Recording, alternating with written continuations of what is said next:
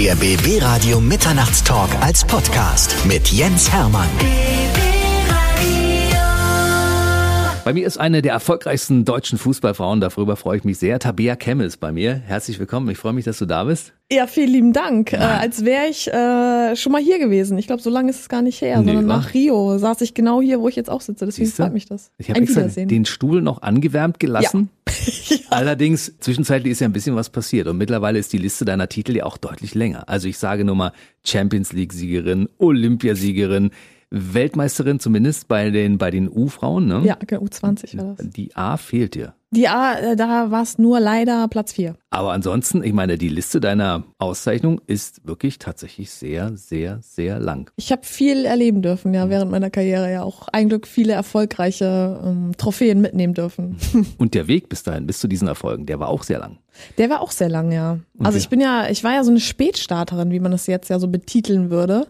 Ich habe ja erst mit 14 wirklich leistungsorientierten Fußball gespielt hier in Potsdam und vor, vorab war das mehr oder weniger so ein, ja, ich trainiere halt einmal in der Woche, sonst spiele ich halt immer gegen die Hauswand. Äh, für mich hat das Küchenfenster getroffen zu Hause bei meinen Eltern und einmal am Wochenende gespielt. So, und dann war es, es war halt echt immer so eine Passion und äh, viel Glück äh, am richtigen Ort zur richtigen Zeit gewesen. Und dann ging es an die Sportschule in Potsdam. Krass. Und irgendwie bin ich so meinen Weg echt straight away gegangen. Ja. Muss aber dabei sagen, also daran kann ich mich selber nicht mehr erinnern, das erzählte mir meine Schwester letztens mal, dass ich mit vier Jahren meinem Dad gesagt habe, hey, ich werde Nationalspielerin, Papa. Echt? Ja. Und der hat gesagt, ja, ist schon klar, Tabea. Ja, ist schon, schon völlig klar. Na, der hat Du mir dann kannst doch nicht irgendwann mal Fußball spielen. Ja, genau. Nee, er sagte dann irgendwann mal, so, ey, da gab's diesen F50 Predator Fußballschuh von Adidas, war, war so der Ikonen-Fußballschuh. Und dann sagte Papa so, hey, wenn du dein erstes äh, Länderspiel machst, dann äh, kaufe ich dir diesen Schuh. Die kosten ja so um die 250 Euro. Ich so, ja, voll, wow, das ist die Trophäe, der Trophäenschuh. Ja, und dann ist es passiert so und dann war der Schuh schon voll out.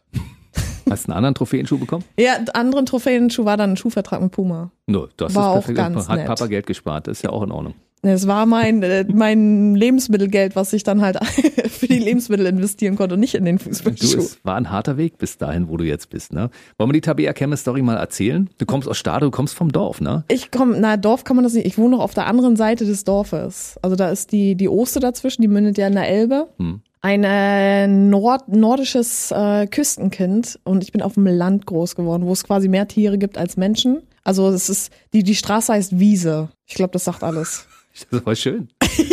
Du bist komplett behütet im Grünen aufgewachsen. Genau, ja. Das ist ja auch so die Bodenständigkeit, von der ich echt viel äh, zerren kann. So immer wieder so back to the roots, die Geborgenheit in der Natur wiederzufinden. Und da, wo, wenn es mal so schnelllebig wird, einfach mich, sag ich mal, in die Schafsherde setzen kann und einfach mal so sage, okay, ich lebe jetzt mein Leben mal ein bisschen langsamer und äh, zielgerichteter. So, das war immer so ein bisschen das, was ich zu Hause gesucht habe. Und Grün war die dominierende Farbe. Du bist im Grün aufgewachsen, hast gesagt, wenn ich was mache, muss es im Grün sein und du spielst auf dem grünen Rasenfußball. Da schließt sich der Kreis. Ne? Ja, obwohl ich ja auch Blau auch noch mit hinzuziehen würde, weil ich auch immer so ein Küstenkind bin. Mehr muss auch sein. Ja, mehr ist auch, ja. Also ich surfe ja auch leidenschaftlich, Wellenreiten. Oh, da kommen wir später zu. Das musst du ausführlich erzählen. Ja, es, es gibt viel zu erzählen. Ja. Du hast gerade gesagt, du hast mit vier damals schon gewusst, du möchtest Nationalspielerin werden. Wann hast du denn angefangen, Fußball zu spielen? Und ich meine, als Naja. Mädchen ist es ja untypisch, auf Fußball zu ja, spielen. total, ja. Ich wollte früher auch, ich kann das ja jetzt mal, ich kann ich ja jetzt mal aus der Haut erzählen. Ja, ich wollte früher auch immer ein Junge sein, weil das ist eigentlich echt krass. Aus dem Grund, weil ja eigentlich ja immer nur die Jungs Fußball gespielt haben und die Jungs waren diejenigen, die Männer waren diejenigen, die immer im Fernsehen gezeigt worden sind. Ähm, wo man abends mit meinem Dad und meiner Mom dann Sportschau geguckt haben, und es war immer nur Männerfußball. Und das war für mich dann irgendwie so glasklar, naja, ich kann nur ein Mann sein, um erfolgreichen Fußball zu spielen. Muss man sich einfach mal reinziehen, das ist übelst krass, ne? ja. Und das- ich habe dann in der, in der Schule dann immer angefangen zu kicken und natürlich dann vermehrt immer mit Jungs. Und irgendwie bin ich dann aber beim Mädchenverein gelandet und hatte dann einmal ein Training bei den Jungs. Ich glaube, da muss ich so um die zehn gewesen sein, weil meine Eltern haben mir erst erlaubt, mit zehn in den Verein zu gehen. Aus dem Grund, weil ich mich nicht so früh spezialisieren sollte auf eine Sportart. Was, was ich total blöd fand in dem Moment. Aber hinten raus echt dankbar bin für diese Entscheidung, weil ich einfach vielseitig athletisch bin. Was ja meine Dynamik im Spiel immer ausgemacht hat. Und ähm, dann habe ich beim Jungstraining mitgemacht und irgendwie war das so, als einziges Mädchen hatte ich echt Schwierigkeiten. So, keiner hat mir den Ball zugespielt und dann habe ich nach, weiß nicht, nach einer Stunde, mein Papa hat mich gefahren, zu Papa gesagt, nee, habe ich keine Lust so. Die wussten ja nicht, was sie da für eine hochkarätige Spielerin auf dem Spielfeld haben. Ja, Die haben Deppen, sie, wa? äh, ja, schlichtweg nicht gewusst, beziehungsweise nicht gesehen. Das ist, aber da sieht man mal halt, wie man im Fußball auch konditioniert wird. Fand ich heftig früher. Bin dann aber eisenhart meinen Weg weitergegangen. Und dann haben Jungs aber irgendwann entdeckt, die Tabea kann doch gut spielen und dann haben sie sich schon freiwillig mit aufgestellt oder wie war das? Ja, schon, ja. Also auf dem Schulhof war ich ja dann quasi immer diejenige, die vorne weggerannt ist. Weil jede fünf Minuten, also ich war auch mal diejenige, die äh, knapp nach dem Schulgong im Unterricht war, mhm. weil ich dann halt immer noch den letzten Kick machen musste. und ähm, ja, das nach zwei, drei Einheiten oder so hat sich das schnell herauskristallisiert, dass ich äh, schon gerne voranmarschiere, ja.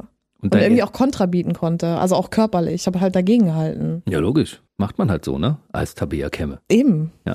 Also Kemme klingt ja so ein bisschen nach Kämpfe, ne? Also ja, insofern stimmt, ist das, ist drin, ne? ja. Und die Kämpferin, die ja. hast du schon von, von äh, Natur aus, hast du das schon in dir drin? Ja, ist, in, ist meinem Blut, ja. Wahnsinn. Und dann bist du zu einem Frauenfußballverein gewechselt, der dich dann wiederum hierher katapultiert hat, ja? Ja, mehr oder weniger. Das war, wie gesagt, ne, was ich meinte, so übelst viel Glück und auch ähm, immer am richtigen Ort gewesen. Und zwar über das Gymnasium war Stade oben im Norden. Da war ich, das war um die sechste, siebte Klasse bin ich auf dieses Gymnasium und da gab es eine Schulmannschaft. Und irgendwie hatten wir echt eine gute Truppe zusammen. Auch viel aus meinem Freiburg-Oederquart-Verein. Und äh, da waren wir an, der, an den Landesmeisterschaften, haben uns qualifiziert dort für Jugend trainiert für Olympia. Und da war dann wiederum, das war das Turnier hier in Berlin und da war quasi von jedem Bundesland ähm, die Mannschaft, die die Landesmeisterschaften dort gewonnen hatte. Und das war halt in Brandenburg die Sportschule Potsdam. Aha. Mhm. Da ähm, war, also es gab weder Scouting noch irgendwas. Das war dann auch wieder ein Zufall. Meine Eltern haben äh, das Turnier mitbegleitet als Zuschauer und sind dann immer nach Potsdam getravelt mit der S7. Berlin-Potsdam. Mhm. Und in dieser S7 saßen äh, die Trainer und das Team von der Sportschule Potsdam. Und da meine Mom zum Trainer so, ach übrigens, unsere Tochter und ist sehr talentiert, sehr sportlich, äh, wollt ihr nicht mal sie anschauen gehen? Ja, und dann irgendwie kurze Zeit später hatte ich die Einladung im Postfach zu Hause auf, auf der Wiese mit äh, einem Vorstellungs- oder Sichtungslehrgang. Ja. Zwei Monate später bei diesem Sichtungslehrgang gewesen, auch so gefühlt so jede Kriterien irgendwie nicht, nicht groß einhalten können. Also ich habe zehnmal den Ball mit dem Kopf hochhalten müssen, ich habe dreimal geschafft. Aber dann ging es ins Spiel. Und das liebe ich ja. Also dieses Spiel, ich glaube, wir haben da 11 gegen 11 gespielt oder so. Und dann ging es Rambazamba, die Linie diagonal hoch runter. Und dann wiederum zwei Monate war ich auf dieser Sportschule als Quereinsteigerin. Achte, zweite Halbjahr. Und ich kann mich auch noch sehr gut dran erinnern an dieses Gespräch, auf dieses Aufnahmegespräch. War so, naja, sie wollten mir eh äh, äh, grundsätzlich ähm, auch sagen, als Spätstarterin, also Quereinsteigerin, sind die Chancen sehr gering, wirklich den Sprung ganz nach oben zu schaffen. Habe ich anscheinend nicht gehört. das war 2006? Ja, 2006 war da das. Da bist du das erste Mal auf Bernd Schröder getroffen. Nee, 2008. Da war das genau. Ich bin ja quasi in die U15, in den Jugendbereich gegangen. Mhm. Über die U17 und 2008 hat mich Bernd Schröder in die Vorbereitung der ersten Mannschaft mitgenommen und die Vor Vorbereitung bestritten. Erstmal ähm, nicht gewusst, wo vorne und hinten ist, weil es nochmal ein ganz anderes Tempo war und natürlich auch eine ganz andere Trainingsphilosophie, Trainingshärte. Mhm. Und wiederholten Trainingseinheiten. Ich erinnere mich an die Sommerpause. Wir haben dreimal am Tag trainiert. Ich wusste nicht mal mehr, wo ich irgendwie zwischendurch essen sollte. Oder Daher der Name Sommerpause, ja, weil ja. man in der Pause dreimal trainiert statt zweimal. Ich verstehe das natürlich. Ja, und dann auch, also sechs Wochen lang, dreimal Boah. Am Tag, wo uns auch alle immer gesagt, wie, also das ist ja so völlig utopisch. Mhm. In, de, in dem Zeitraum war es erfolgreich, ne? Mhm. Hast du denn, als du noch nicht in der Truppe von Bernd Schröder warst, aber schon von ihm gehört und gewusst? Von diesem das, über Trainer sozusagen, ja, damals?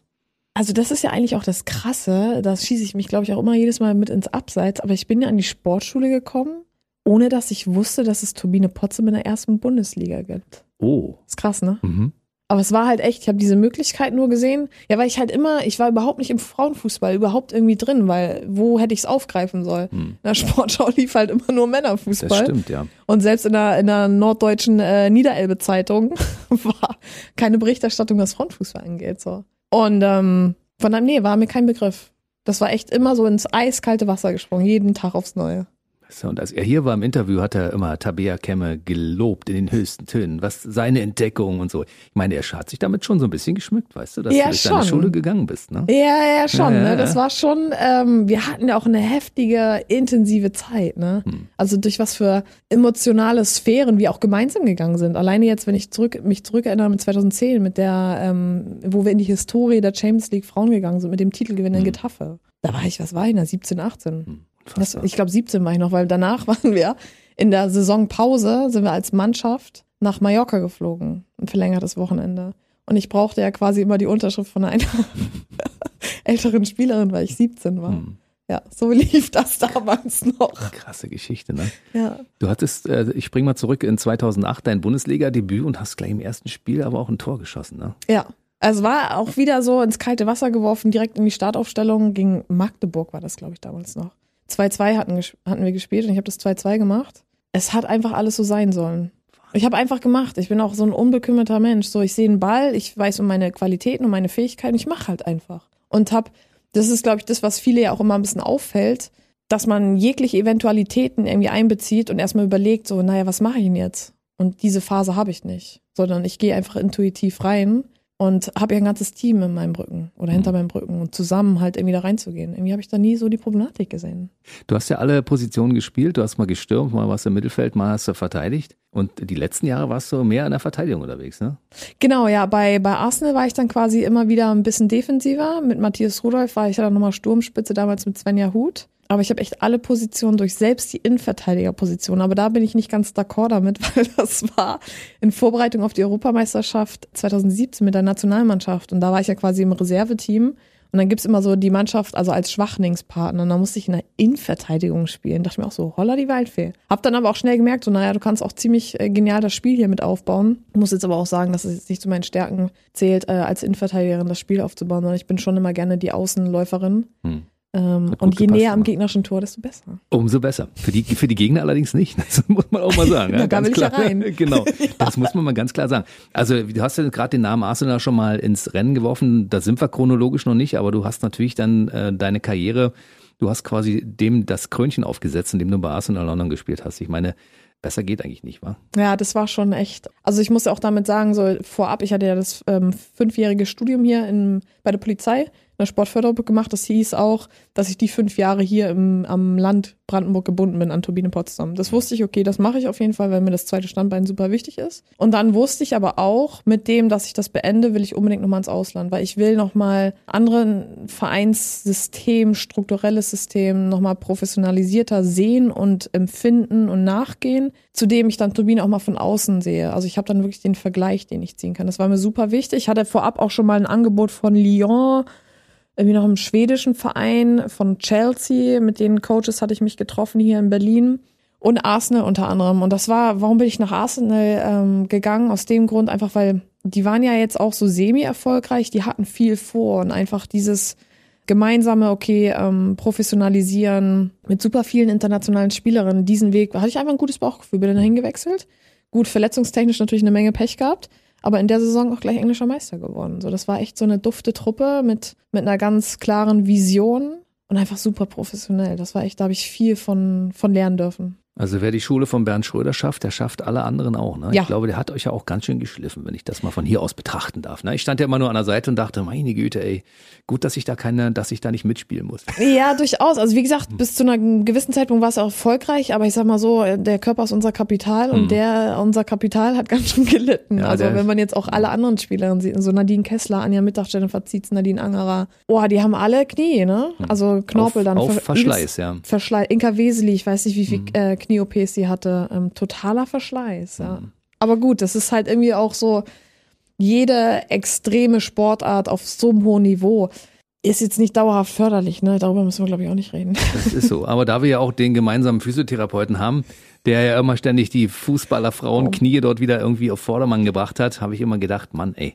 er hat aber richtig zu tun mit euch. Ne? Ja, und das muss ich auch echt ein Hoch auf, auf die Physios und auch mhm. auf die Ärzte. Das waren immer meine engsten, vertrautesten. Die wussten um jede, um jedes Wehwehchen wie bei mir individuell ja dann nochmal anzugehen. Ne? Ich habe beispielsweise einen ganz extremen Muskeltonus immer gehabt. Ich habe also dementsprechend dazu geneigt, wenn ich nicht genug Regeneration habe, dass ich krampfe. Mhm. Ja gut, aber bei so einer Intensität im Training neigte ich öfters dazu zu krampfen, als dass ich überhaupt regenerieren konnte. Ne? Und dann halt echt immer im intensiven Austausch mit den Ärzten gewesen.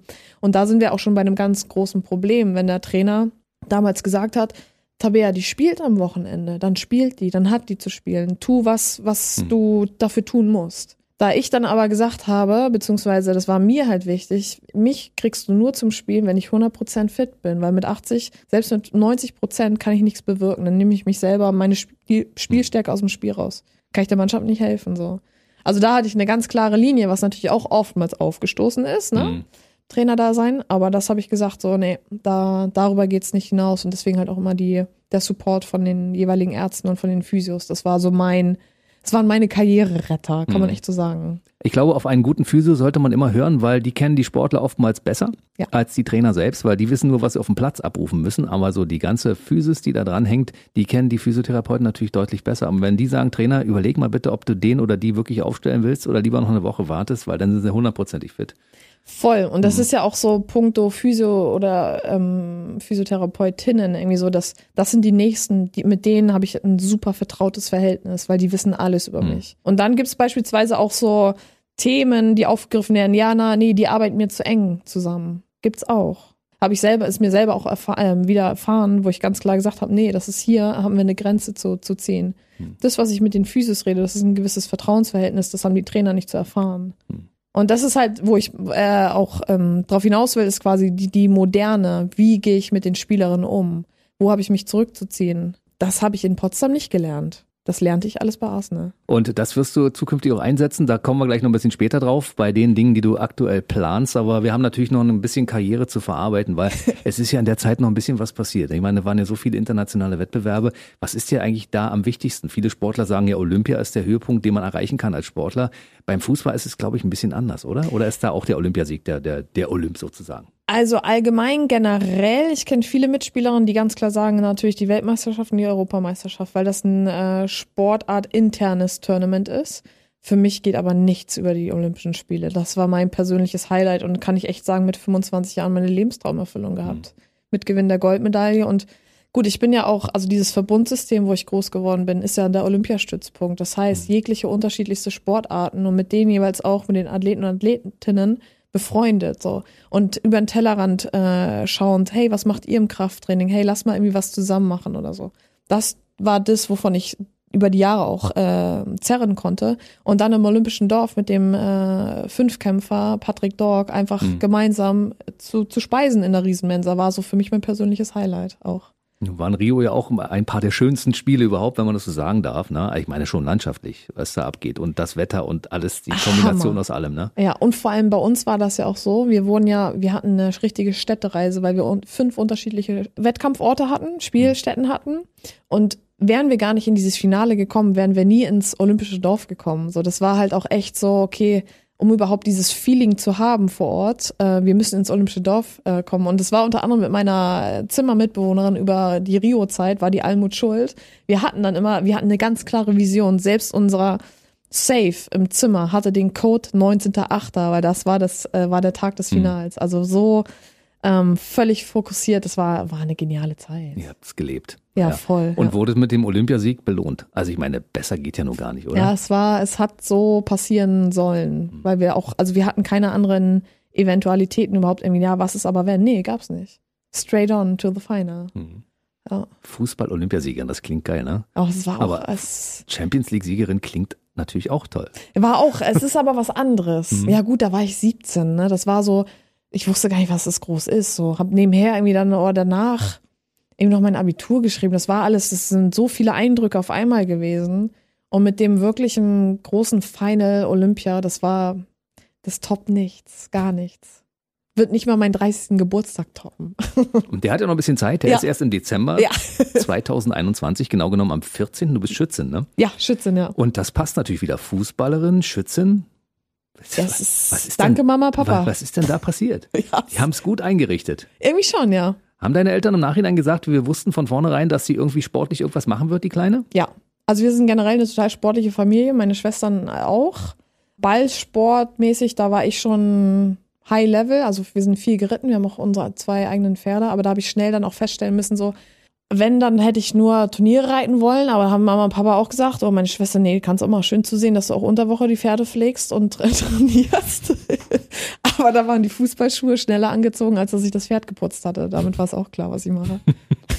Wie viele Spiele hast du denn in deiner Karriere abgeleistet? Hast du die alle mitgezählt?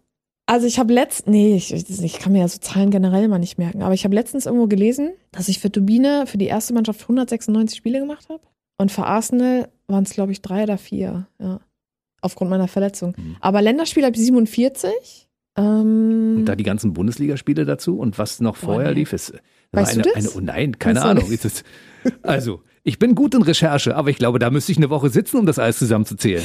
Ja. nee, ich kann es dir echt nicht so genau sagen. Ja, waren viele auf jeden Fall.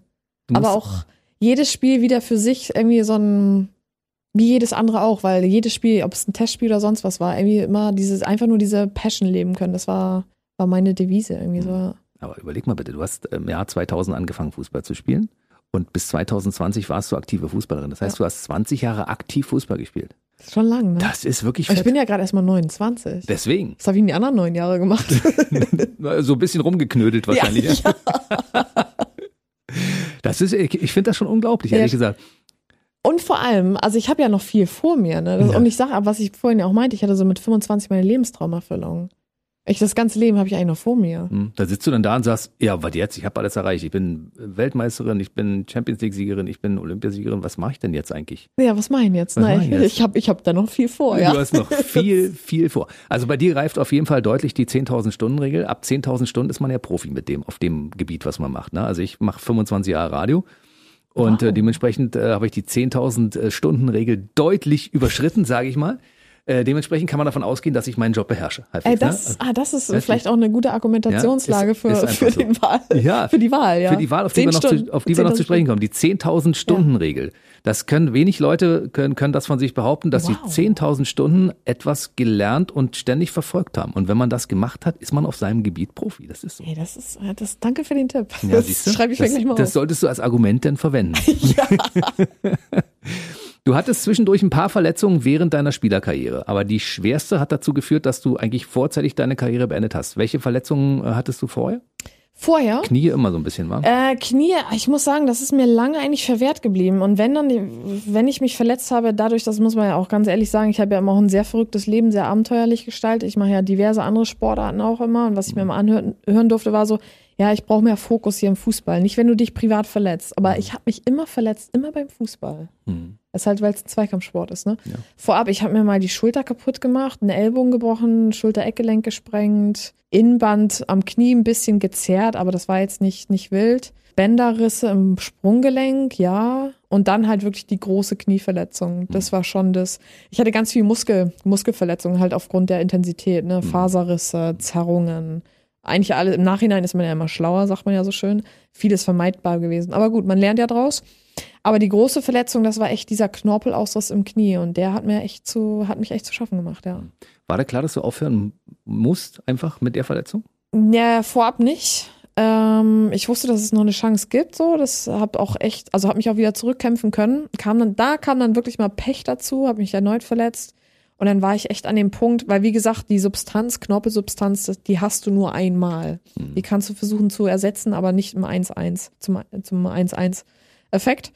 Und ja, dann, äh, es war Tag X, ne, wo ich gemerkt habe, so, ey, du, du versuchst hier nur. Ich habe in England habe ich äh, ähm, immer Treppen runtergehen müssen, ehe ich dann quasi äh, ins Wohnzimmer gekommen bin und jeden Morgen nach dem Aufstehen die Treppen runter und ich musste mich am Treppengeländer festhalten, weil ich nicht das volle Körpergewicht auf mein Kniegelenk irgendwie tragen konnte. Und da war das echt so, nee, will nicht mehr. Hm. Es war ein Tag so, wo ich gesagt habe, so, nee, es war so glasklar, auch dieses Bauchgefühl, ne? Einfach mir den Raum gelassen, so auch vorab, ey, das waren ja eineinhalb Jahre echt durch Phasen gegangen und immer wieder mehr gemacht, äh, mehr machen müssen. Wie kann ich meine Woche optimieren? Wie kann ich meine 24-7 so optimieren, dass ich am Wochenende irgendwie eine Spielbelastung hinkriege? Und das war schon, war eine super Grenzerfahrung, war richtig wichtig für mich, jetzt auch für dem, zu dem, was ich weiterführen will einfach durch, durch die schlechten Phasen auch zu gehen. So. Da lernt man ja bekanntlicherweise auch mal das meiste. Hat man mir vorher gesagt, ich kann es leider bestätigen.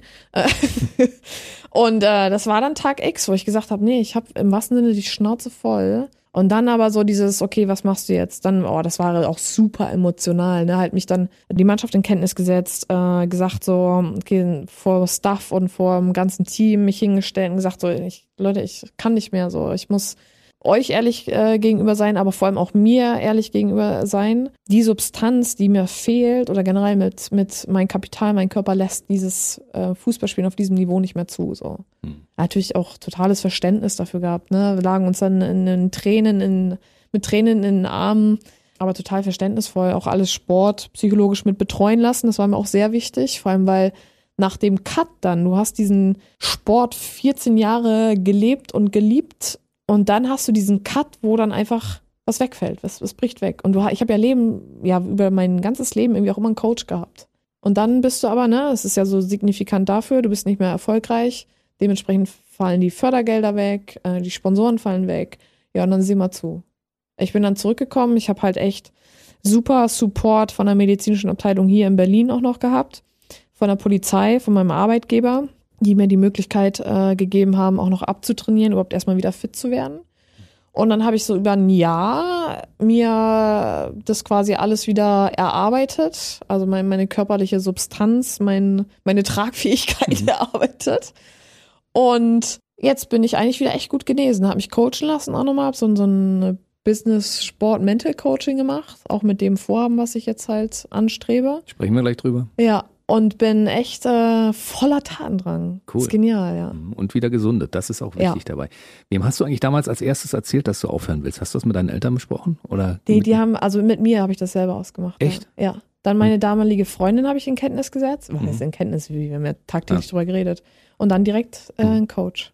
Und dann meine Eltern, ja. Meine ähm, Eltern eigentlich relativ, weil ich wollte es erstmal für mich haben, weil ich weiß ja auch, wie Eltern dann reagieren. So, und das konnte ich in dem Moment nicht gebrauchen. Das war so, die Emotion, so, das war alles zu viel. Mhm. Ich wollte erstmal so für mich einfach so diese, das Aussprechen, das ist ja wirklich dann, wenn du es offiziell machst, aussprichst, dann fällt ja auch eine völlige Last von deinen Schultern so, weil dann ist es wirklich raus. Ja, und dann habe ich gecallt. Nationalmannschaftstrainerin, äh, Eltern, oh, weiß nicht, und dann war es ja auch schon medial raus. Ne? Mhm. Und dann war ja quasi dann, auch mit dem Tag, wo es medial nochmal raus war, war auch nochmal heftig.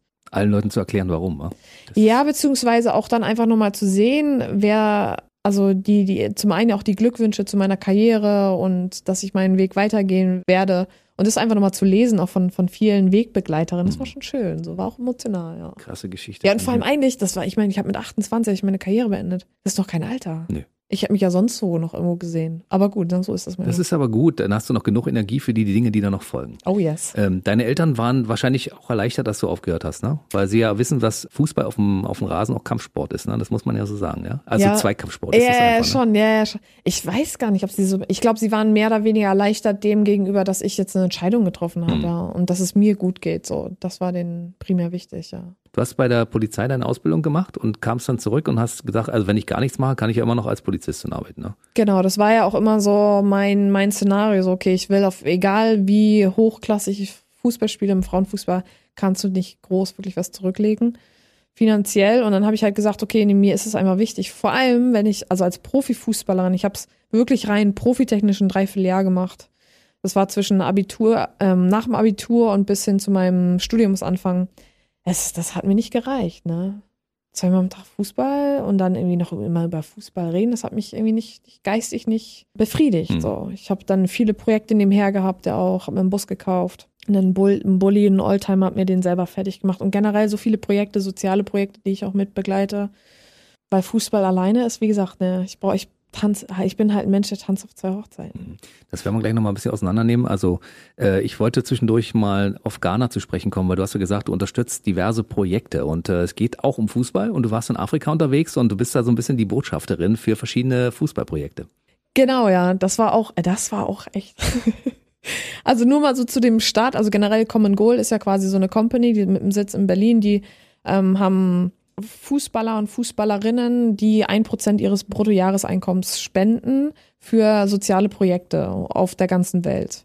Und unter anderem habe ich mir halt gedacht, so, ey, vor zwei Jahren habe ich da angefangen, weil über eine ehemalige Mitspielerin, die hat mich, mich angeworben und meinte so, hey, das ist doch bestimmt was für dich, habe ich mich mit denen auseinandergesetzt.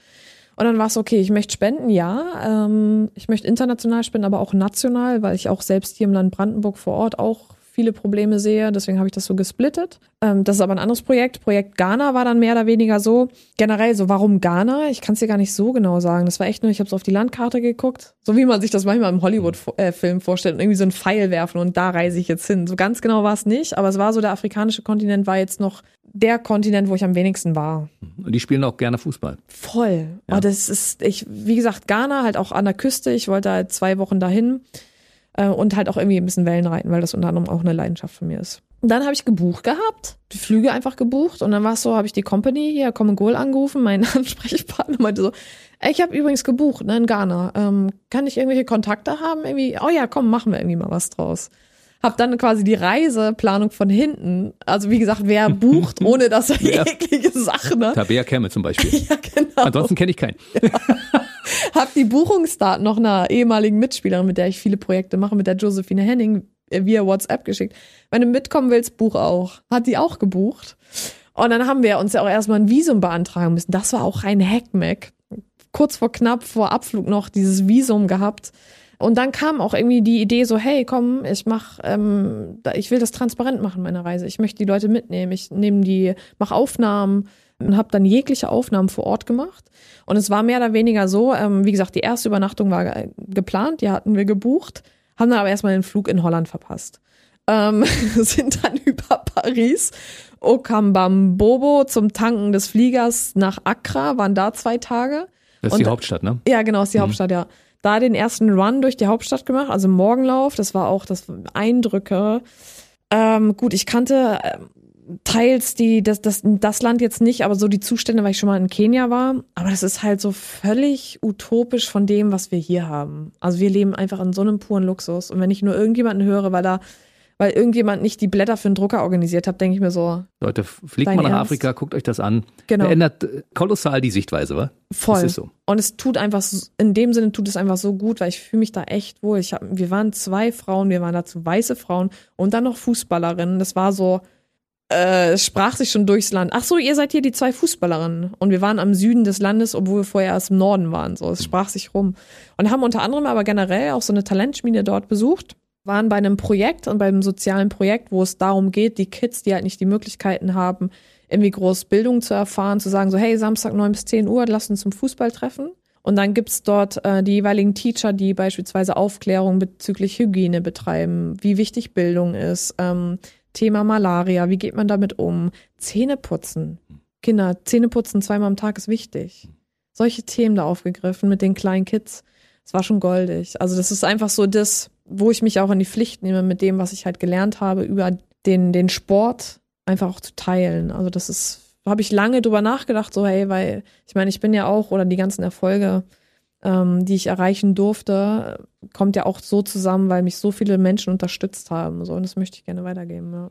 Und mit nur ein Prozent des Gehaltes, des Jahresgehaltes, kann man dann eine Menge machen. Und ich meine, Ja. da könnten sich Leute wie Ribery zum Beispiel mal, bevor sie sich ein goldenes Steak irgendwie servieren lassen, darüber nachdenken, dass sie auch was Gutes tun könnten. Ne? Genau, ja. Also ich sag mal so, ein Prozent war jetzt bei mir nicht viel, so, aber ich habe dann, unter anderem habe ich ja die 47 Länderspiele bei der Nationalmannschaft bestritten und wir haben zu jedem Länderspiel haben wir immer so eine Medaille bekommen. Und da habe ich bei eBay immer so Auktionen gestartet und das versteigert und unter anderem das ähm, ersteigerte Geld halt mit in diesen Topf getan. Cool. Sowohl halt für die Projekte, die ich international mache, aber auch für die nationalen Projekte hier in Brandenburg.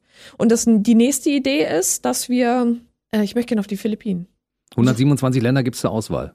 Ja. Und das ist jetzt Land Nummer zwei von 127. Ja, du hast noch ein bisschen also was vor dir, sagen. Aber wir haben ja auch festgestellt, ich bin erst 29, also ich habe noch viel Zeit, also kann ich noch viel bewegen. Definitiv. Aber ich glaube, in nächster Zeit wirst du erstmal nicht wegkommen, weil wir kommen jetzt zum wichtigsten Thema überhaupt, denn am 18. Juni, Juni. Ist ja die große Wahl. Es Ja. geht um die neue Präsidentschaft bei Turbine Potsdam. Und aus meiner Sicht finde ich, nachdem der Erfolg von Turbine Potsdam irgendwann sehr, sehr groß war und dann ein bisschen abgeflaut ist, wäre es da mal Zeit für neuen Wind. Und du bist diejenige, die sich da aufstellen lässt. Du sagst es. Ja, und du bist diejenige, die die erste Präsidentin überhaupt in Deutschland werden könnte von Das einem Fußballverein, krass, ne? ne? Weil es gibt keine Präsidentinnen. Und ich finde, Turbine Potsdam könnte da mit gutem Beispiel mal vorangehen. Und du wirst uns ja auch gleich erklären, warum du die richtige Frau für diesen Posten bist. Ja, es ist, ich meine, wo, wo kommt das her? Ne? Es kommt ja jetzt nicht von irgendwo her, warum ich jetzt sage, ich kandidiere jetzt hier als Präsidentin, sondern ich habe wirklich, wie gesagt, mich, mich gefragt nach meinem Karriereende, okay, ich komme ich komm nach Hause, mein Zuhause des Fußballs hier, Turbine Potsdam, so, okay, ich möchte was, ich möchte dem was mitgeben, ich möchte ähm, optimieren, ich möchte den Verein professionalisieren, hier bin ich. Ähm, habe auch Anrufe von Seiten des DFBs, von dem Landesverband und Oly- Olympiastützpunkt bekommen, so hey, wir haben hier ein, ein Problem, so die Entwicklung stagniert, so hey, kannst du nicht. Und vor allem mit der Erfahrung, die ich gemacht habe, mit der Expertise bei Arsenal und wie jetzt auch bei Turbine Potsdam einfach das Potenzial da ist, die Möglichkeiten sind da, nur es muss umgesetzt werden. Und so sehr, wie man ja auch immer in dieser Nost Nostalgie irgendwie schwebt, so wie schön ja alles war und wie erfolgreich. Ja, aber wahr, das ist die Vergangenheit. Du Wir müssen ja nach vorn gucken. Ne? Und es bringt mir als jetzige Spielerin, bringt mir das gar nichts. Und zu sagen, okay, das Altbewährte mit etwas Neuem irgendwie zusammenzurücken, hier bin ich. Habe mich da vorgestellt beim, beim Vorstand, so die ganzen Analysen vollzogen, so, okay, Problemstellen, Schnittstellen, wo könnte man, wo ist was wichtig. Und es ist irgendwie so, gefühlt wie bei allem so, das größte Problem ist einfach die Kommunikation. Das fällt mir immer wieder auf. Und dann so, okay, ich möchte hier oder kann doch agieren als Communication Managerin. Zu sagen so, okay, wir haben in diesem Verbundsystem, dass wir da einfach eine gemeinsame Sprache, Entwicklungssprache, in dem Moment die, die maximale Leistungsausschöpfung der Athletinnen gewährleisten. Hm. Simple as that. Und dann, ähm, also mich dahingestellt, mich positioniert, äh, der Position auch noch einen Namen gegeben und es kommt kein Angebot. So, es kommt nicht mal irgendwie so, ja, machen wir, komm, lass mal was machen. Und dann irgendwie auch gemerkt, so, ey, ich, ich renne hier oder ich sehe, die Strukturen lassen das überhaupt gar nicht zu, dass ehemalige Spielerinnen irgendwie äh, integriert werden und dass sie ihre Expertise quasi darlegen können. Ist nicht, wird mir nicht ermöglicht, wurde anderen auch nicht ermöglicht. So, okay. Dadurch, dass es ja auch eine Herzensangelegenheit ist, weil ich weiß, wie ich bin ja so ein richtiges Systemkind. Ich bin von klein auf durch dieses System gewachsen und habe den Erfolg mitnehmen dürfen. Und dann hat sich das irgendwie so etabliert, ähm, auch im, im Vorstand, da hatte ich dann die ersten Gespräche, also mit Teilen des Vorstandes, die auch über Jahre versucht haben, also eine, eine Entwicklung herbeizuleiten, aber im Vorstand hast du natürlich auch mal eine Mehrheitsentscheidung. Ist halt ungünstig, wenn du halt immer die Minderheit bist. Hm. Äh, in einem Kompetenzteam, was ich so zusammengefunden habe, weil es gibt viele, die diese Potenziale sehen. Und zusammengesetzt seit einem Dreivierteljahr sind wir jetzt bei Weilen dabei, zu sagen, okay, ähm, wo brauchen wir was? Äh, die Entwicklung, da kann ich halt mit meiner Expertise, was brauchen wir? Wir brauchen Nachwuchsscouting, wir brauchen eine Fortbildung, Fortbildungsmöglichkeiten für die Trainer. Wir brauchen erstmal eine gewisse Attraktivität, dass die Spielerinnen überhaupt wissen, Turbine Potsdam. Bei Weilen ist es so, dass die Talente, es kommen keine Top-Talente mehr an die Sportschule. Die gehen jetzt, die letzten Beispiele sind, ich gehe nach Magdeburg oder ich gehe nach Leipzig. Ich bin ja mit Anja Mittag auch viel im Kontakt. Die ist ja Individualtrainerin bei Leipzig. Die sind weiter die Entwicklung, auch wenn man mag, sie stagniert in Deutschland, aber du hast eine, eine trainingswissenschaftliche, trainingsmethodische Entwicklung. Und gerade auf Frauen bezogen, wir haben Potenziale, die nicht ausgeschöpft werden. Und da tut's mir echt im Herzen weh. Und dann habe ich dann auch ganz klar gesagt, so, okay, das ist ja dann auch so meine, meine Gangart, auch schon während meiner aktiven Karriere gewesen. Ich gehe voran, weil ich sehe dieses Potenzial. Und das war auch der Grund dafür, warum ich erfolgreich war. Also ich bin ja nur Außenstehender und ich gucke darauf und denke, okay, ich würde aus meiner Sicht Positionen besetzen mit Personen, die den Job können. Wir waren vorhin bei der 10.000 Stunden Regel. Ich meine, du bist in dem Verein gewachsen. Du hast sämtliche Erfolge in dem Verein errungen. Du stehst für Modernisierung und für den Neustart. Du weißt, worum es geht, um diesen Verein wieder auf Kurs zu bringen. Also im Prinzip bist du aus meiner Sicht die perfekte Besetzung dafür. Ja, ich verstehe gar nicht, wo man darüber nachdenkt es ist einfach, alles hat seine Zeit. Und wenn niemand einen Job gemacht hat, der eine Zeit lang erfolgreich war und der nicht mehr erfolgreich ist, wird er in anderen Unternehmen ersetzt durch jemanden, der das kann. Meine Position. Ich darf das sagen. Und insofern finde ich, dass es an der Zeit ist, dass da mal jemand hinkommt, der den Laden wieder auf Vordermann bringt. Es ist nichts anderes wie als Spielerin. Wenn mhm. ich meine Leistung nicht mehr bringe und ich habe oftmals nur zwei Jahresverträge, wenn ich innerhalb dieser zwei Jahre nicht irgendwie eine Leistungsentwicklung habe, wird der Vertrag nicht verlängert. Mhm. Und warum verlängert man dann den Vertrag von Leuten, die ihren Job offensichtlich nicht richtig machen? Tja, das ist die große Frage. Das, die das lassen Frage. wir mal als großes Fragezeichen ja. im Raum stehen und gucken mal, ob die Antwort darauf ist, dass einfach am 18.06. die Wahl auf Tabea Kemme fällt. Weil das wäre natürlich, aus meiner Sicht ist das toll. Du hast ja so viele Pläne, das heißt, eine Zusammenarbeit mit Hertha BSC ist geplant. Also du hast auch große Clubs, die du anzapfen kannst. Du hast ein riesiges Netzwerk von Spielerinnen und, und Leuten, die dir sofort unter die Arme greifen würden. Ja, total. Das ist ja im März habe ich das ja quasi offiziell auch kommuniziert, weil ich bin der Typ Mensch schon immer als Spielerin. Transparenz ist für hm. mich ein ganz, ganz wichtiges Thema. Deswegen habe ich ja beispielsweise auch meine Bewerbung offengelegt, offen dargelegt, weil ich mhm. möchte die Leute, ich möchte die Menschen mitnehmen. Ich möchte vorangehen und die mitnehmen. Ich möchte nicht irgendwas äh, verheimlichen wollen aus Gründen, weil ich gewisse Dinge nicht kann oder weiß der Geier was. Aber auf ganz klar zu sagen, ich gehe hier voran und auch, das ist ja auch so jetzt so die, die Führungsposition an sich, ähm, die ist ja auch äh, voll in der Entwicklung, sag ich mal, das, was man früher gefahren hat, anhand eines Vereins, all das anhand einer Person festzumachen, das ist nicht mehr gang und gäbe, sondern Führung rotiert transformationale Führung. Das heißt, man geht ganz klar mit einem Wertebild voran und dann hat man die Kompetenzbereiche. Hm. Und das ist dieses letzte Dreivierteljahr, das hat, das bringt so Spaß, mit Menschen zusammenzuarbeiten, auch unter anderem mit, mit Herrn Gegenbauer ins Gespräch zu kommen, zu sagen, okay, ich weiß ganz klar, was wir brauchen, wo sind die Inhalte, wo können wir zusammenarbeiten. Jetzt mit dem, dass Freddy Bobic bei Hertha Geschäftsführer ist und der vorab ja bei der Eintracht auch viel investiert hat für den Frauenfußballbereich, da auch wirklich was aufgezogen hat, zu sagen, hey, ähm, wir gehen hier in den Austausch. Also das ist wirklich, man steht schon voll in den Startlöchern, aber es ist ja ganz klar, dass dies abhängig auch ist von der Wahl jetzt am Freitag. Ich weiß, wie das ist. Es ist eine, eine männerdominierte Geschichte und das ist auch ein bisschen traurig, weil ganz ehrlich, es sind manchmal tatsächlich Frauen, die für Jobs besser geeignet sind als Männer. Und es, man muss immer gucken, welche Expertise man mitbringt. Ne? Wenn niemand also alle die perfekten Voraussetzungen mitbringt, dann setzt ihn bitte dort, setzt sie dort bitte ein an der Stelle. Es ist nichts anderes wie, ähm, ich habe die beste Elf auf dem Platz. Jede Position hat ihr, ihr ganz klares Stärkenprofil. Und es läuft nur im Zusammenspiel. Hm. Und es war ja auch beispielsweise, ich war ja auch ein Jahr Kapitänin bei Turbine Potsdam. Das heißt auch so, ich gehe voran, ich bin die Vermittlerin zwischen Trainer, Team und Mannschaft. Und da habe ich aber nach einem Jahr, nach einem Jahr auch gesagt, ich bin hier raus, Herr Schröder. Hm. Weil ich versuche hier zu vermitteln, aber es wird mir nicht, nicht mal ansatzweise, es wird nicht auf das, auf, auf die Spielerin, auf das, äh, es wird nicht gehört. Und da habe ich gesagt, so, so funktioniert für mich keine Kommunikation, ich bin raus hier. Kann man dir in irgendeiner Form unter die Arme greifen und dich dabei unterstützen? Ich meine, es dürfen ja bei der Wahl einfach nur Leute des Vereins eine Stimme abgeben. Das ist natürlich insofern schwierig, dass die wahrscheinlich schon eine Meinung im Kopf haben oder man muss sie auf den letzten Meter noch umstimmen, was ja schön wäre. Kann man dir in irgendeiner Form äh, Unterstützung zukommen lassen? Ich glaube, also wie gesagt, letztlich vor Ort ähm, die Stimme zählt. Und es ist ja bei Weilen so, du siehst ja auch jetzt anhand der, der Mitgliederzahlen, was da für eine Bewegung ist. Wie viel sind es dann eigentlich? Sind ich glaube, es sind jetzt bei Weilen um die 800 und wir hm. hatten um die 540. Was? Aber stimmberechtigte ähm, Mitglieder, das ist auch nochmal eine andere Zahl.